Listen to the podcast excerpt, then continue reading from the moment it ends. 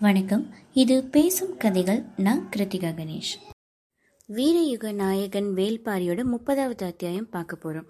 சென்ற அத்தியாயத்துல பாண்டிய இளவரசன் புதிய விற்பன் நாட்டியமாடிய நீலவல்லி கிட்ட மயங்கி போயிருந்தான் அப்படின்னு பார்த்தோம். இனி தொடர்ந்து கேட்கலாம். பாண்டிய நாட்டோட பெரும் படை தளபதி கருங்கை வாணன் நேற்று தான் தலைநகர் திரும்பியிருந்தான்.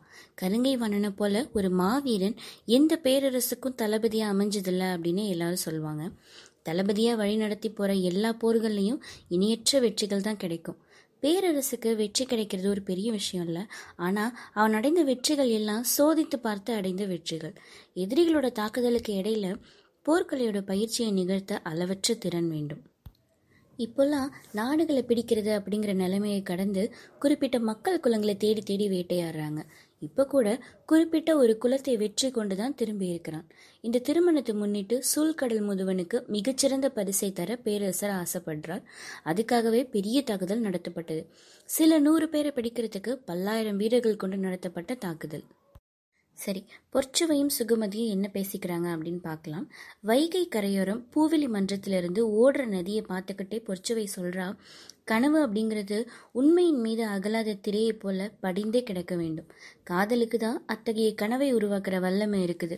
அதனாலேயே கைகூடாத காதலுக்கு பெரிய தண்டனையை கனவுகளே கொடுக்குது அப்படின்னு சொல்கிறா பொற்சுவை. சக்கரவாக பறவை கடலோட குறியீடு மட்டும் இல்லை காதலோட குறியீடாகவும் இருக்குது. அதனால அந்த இடம் விட்டு வெளியில் வந்தா நலம் அப்படின்னு தோன்றியதுனால வைகை கரைக்கு அழைச்சிட்டு வந்தா சுகமதி. ஆனா பொற்சுவை இங்கே வந்து காதலை பத்தியே பேசிட்டு இருக்கு அது சுகமதி பொற்சுவை கிட்ட கேட்டுடுறா. அப்ப பொற்சுவை சொல்றா நதி கனவோடும் காதலோடும் கலந்து ஒன்றல்லவா? அதுவும் வைகை காதலர் திருவிழாவை காலங்காலமா தன்னோட உள்ளங்கையில வைத்து கொண்டாடும் நதி.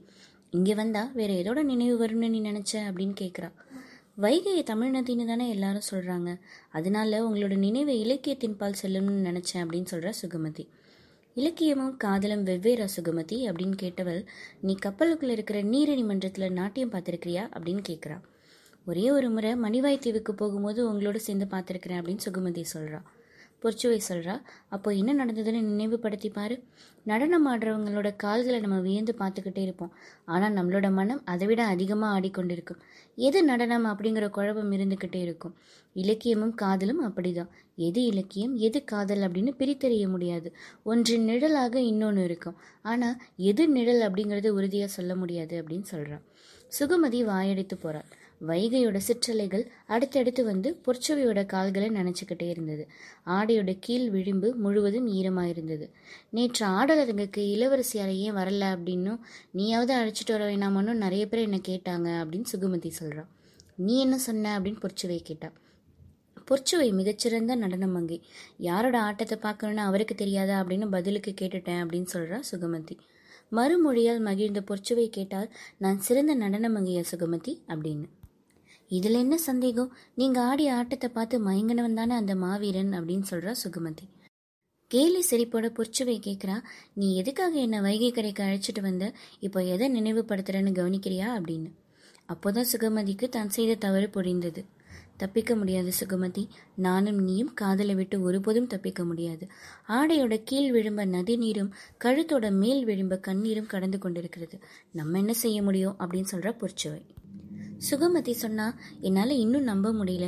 எதுக்காக உங்களோட தந்தை இந்த முடிவை எடுத்தார்? அப்படின்னு கேட்குறான் பொற்சுவை சொன்னா பாண்டிய நாட்டு முத்துக்கள் நூறு மடங்கு அதிக விலைக்கு எவனத்துல விற்பனை ஆகிறது தெரிஞ்சுதான் அப்படின்னு சொல்றா. அதுக்காகவா எடுத்திருப்பார்? அப்படின்னு கேட்குறா சுகமதி. வேறு எதுக்காக எடுத்தார்? மிளகோட விலை இதை விட அதிகமாக இருந்திருக்குமே ஆனால் இத்தனை கப்பல்களும் முசிறியில் தான் நங்குரம் பாய்ச்சிருக்கோம். இந்நேரம் நம்ம ரெண்டு பேரும் பேரியாற்றோட கரையில் பேசிகிட்டு இருந்திருப்போம் அப்படின்னு சொல்கிறான் சுகுமதி திகைத்தபடி நிற்க பொச்சுவை தொடர்கிறாள். யவனர்கள் எண்ணற்ற அழகைகளை கொண்டு வந்திருக்கிறதா சொன்னியே அதுக்கு என்ன காரணமோ அதே காரணம்தான் என்னோட தந்தை என்னை இங்கே கொண்டு வந்திருக்கிறதுக்கும் அப்படின்னு சொல்கிறான் சுகுமதி உறைந்து நின்றாள். வைகையை பார்த்தபடியே பேசி கொண்டிருந்த பொற்சுவை ஓடும் நீருக்குள் உறங்கும் நதி அப்படின்னு மனதுக்குள்ள ஒரு வரி தோன்றினது. அதுதான் பெண் அப்படின்னு தோன்றியது. சுகுமதி அமைதியாக கேட்டுக்கிட்டு இருந்தா பொற்சுவை சுகுமதியை பார்த்து கேட்குறா என்ன சுகுமதி? பேச்சற்று போனாய்? அப்படின்னு. இல்லை ஒன்றும் இல்லை அப்படின்னு சொல்லிட்டு தன்னோட உணர்வை மறைக்க பார்த்தாள் நீ நானும் மட்டும் இல்லை இந்த பூவெளி மன்றத்தில் வந்து நிற்கிற எல்லா பெண்களோட கண்களும் இப்படி கலங்கி தான் இருந்திருக்குது. அதே வைகை அறியும். நேற்று மணமுடி கொடுத்து வெற்றிலை மாற்று மரங்களை என்னெல்லாம் இருந்ததுன்னு நீ கவனிச்சியா அப்படின்னு கேட்குறான் எல்லாத்தையும் சுகுமதி பார்த்துக்கிட்டு தான் இருந்தா. ஆனால் பொற்சுவை எதை கேட்குறா அப்படின்னு தெரியல. பொற்சுவை சொல்கிறா அரங்கில் அலங்கரித்து வைக்கப்பட்டிருந்த தட்டுகள் எல்லாத்துலேயும் பூக்களும் கனிகளும் மட்டுமே இருக்குது. வேர்களும் தண்டுகளும் வைக்கப்பட்டதில்லை. ஏன் தெரியுமா? வேர்களும் தண்டுகளும் தம்மை பெருக்கிக் கொள்வன. பூக்களும் கனிகளும் தான் தன்னோட இனத்தை பெருக்குது. அலங்கரித்த தட்டில் வச்சு கனி மாற்றப்பட்டதோட காரணம் நான் மாற்றப்படுவதும் தான் அப்படின்னு சொல்கிறான் ஓரளவு கல்வி அறிவு கொண்டவள் தான் சுகமதி. வணிக குலத்திலிருந்து வந்தவள் தான் அவளும். அதனால தான் பொற்சுவை பேசும் பொருளின் ஆழம் அவளுக்கு புரிஞ்சுது. ஆனால் அதை எதிர்கொள்கிறவன் மன வலிமை அவள்கிட்ட இல்லை. மன மாற்றத்துக்காக தான் வைகை கரைக்கு போகலாம் அப்படின்னு சொல்லி அழைச்சிட்டு வந்தா. ஆனால் இங்கே நடக்கிறது தலைகீழாக இருந்தது. வைகை கரையை விட்டு சீக்கிரத்தில் போக மாட்டோமா அப்படின்னு தோன்றியது சுகமதிக்கு. அதுவும் தட்டில் என்னென்ன கனிகள் வைக்கப்பட்டிருந்துன்னு பார்த்தியா அப்படின்னு கேட்டால் பொறிச்சுவை நினைத்து பார்த்து சுகமதி சொன்னால் பலாவும் மாதுளையும் இருந்துச்சு அப்படின்னு. இவை இரண்டும் தான் கனிகளா? எல்லாருக்கும் பிடித்த மாங்கனி ஏன் வைக்கப்படலை. இவ்வளவு பெரிய பாண்டிய நாட்டில் ஒரு மாங்கனி கூடவா கிடைக்கல? அப்படின்னு கேட்டால் பொறிச்சுவை சுகமதிக்கு காரணம் புலப்படலை. பொற்சுவை சொல்றா பலாவும் மாதுளையும் பல வித்துக்களை கொண்ட கனிகள். மா ஒற்றை விதையை கொண்ட கனி. சொல்ல வருவதோட பொருள் புரிந்த போது திகைத்து போனால் சுகமதி. சடங்குகளுக்கு பின்னாடி இருக்கிற காரணங்கள் நடுங்க செய்கிறதா இருந்தது. பொற்சவை மறுபடியும் சொல்கிறா என்னோட உடல் எந்த கனியாக வேணாலும் இருந்துட்டு போகட்டும். ஆனால் என்னோட மனமும் ஒற்றை விதையுடைய மாங்கனி. அதில் இன்னொரு விதைக்கு இடம் கிடையாது அப்படின்னு சொல்கிறான் வைகையிலிருந்து மாளிகைக்கு திரும்புகிற வழியில் சுகுமதி கேட்டால் கடலும் கடல் சார்ந்த வாழ்வு தானே உங்களுக்கு அமைந்தது. நீங்கள் எப்படி செடி கொடி காய் கனி பற்றியெல்லாம் இவ்வளவு தெரிஞ்சுக்கிருந்தீங்க? அப்படின்னு கேட்குறான் மறுமொழி இல்லாமல் அமைதியாக வந்தால் பொறிச்சுவை தேர் சக்கரம் உருளும் ஓசை மட்டும் கேட்டுக்கிட்டே இருந்தது. நான் எதுவும் தப்பாக கேட்டுட்டேனா? அப்படின்னு கேட்குறா இல்லை மனம் ஆசான் கிட்ட போயிடுச்சு. அவர் எனக்கு கற்றுக் கொடுத்தது ஏராளம். அவரை பார்க்க கண்கள் ஏங்குது அப்படின்னு சொல்கிறான் அவர் ஏன் இன்னும் மனவிழாக்கு வராமல் இருக்கிறா? அப்படின்னு சுகமந்தி கேட்குறா அதை பற்றி நான் யோசிக்கல. அவரை பார்த்தா அந்த கணமே உடைந்து அழுதுடுவேன் அவரை நினச்சாலே மனசில் பதற்றம் இருக்குது.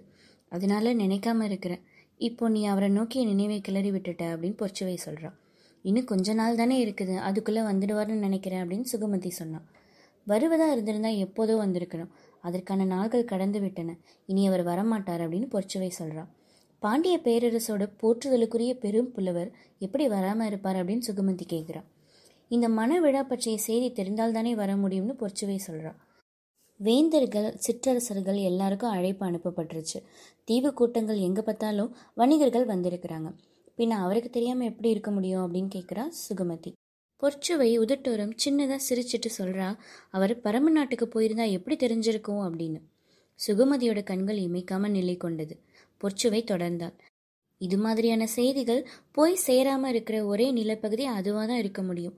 ஆசானும் அங்கே போகணும்னு ரொம்ப வருஷமா விருப்பத்தோடு இருந்தார். அது இப்போ நடந்திருக்கணும் அப்படின்னு சொல்றா கொஞ்சம் இடைவெளி விட்டு சொல்றா என்னோட கண்ணீர் அவரை வெகு தொலைவிலே நிறுத்தி விட்டது சுகுமதி அப்படின்னு. வீரயுக நாயகன் வேல்பாரியோட முப்பதாவது அத்தியாயம் முடிவு பெற்றது. சிலம்பு கழிதல் நிகழ்வு பற்றி அடுத்த அத்தியாயத்தில் பார்க்கலாம். நன்றி.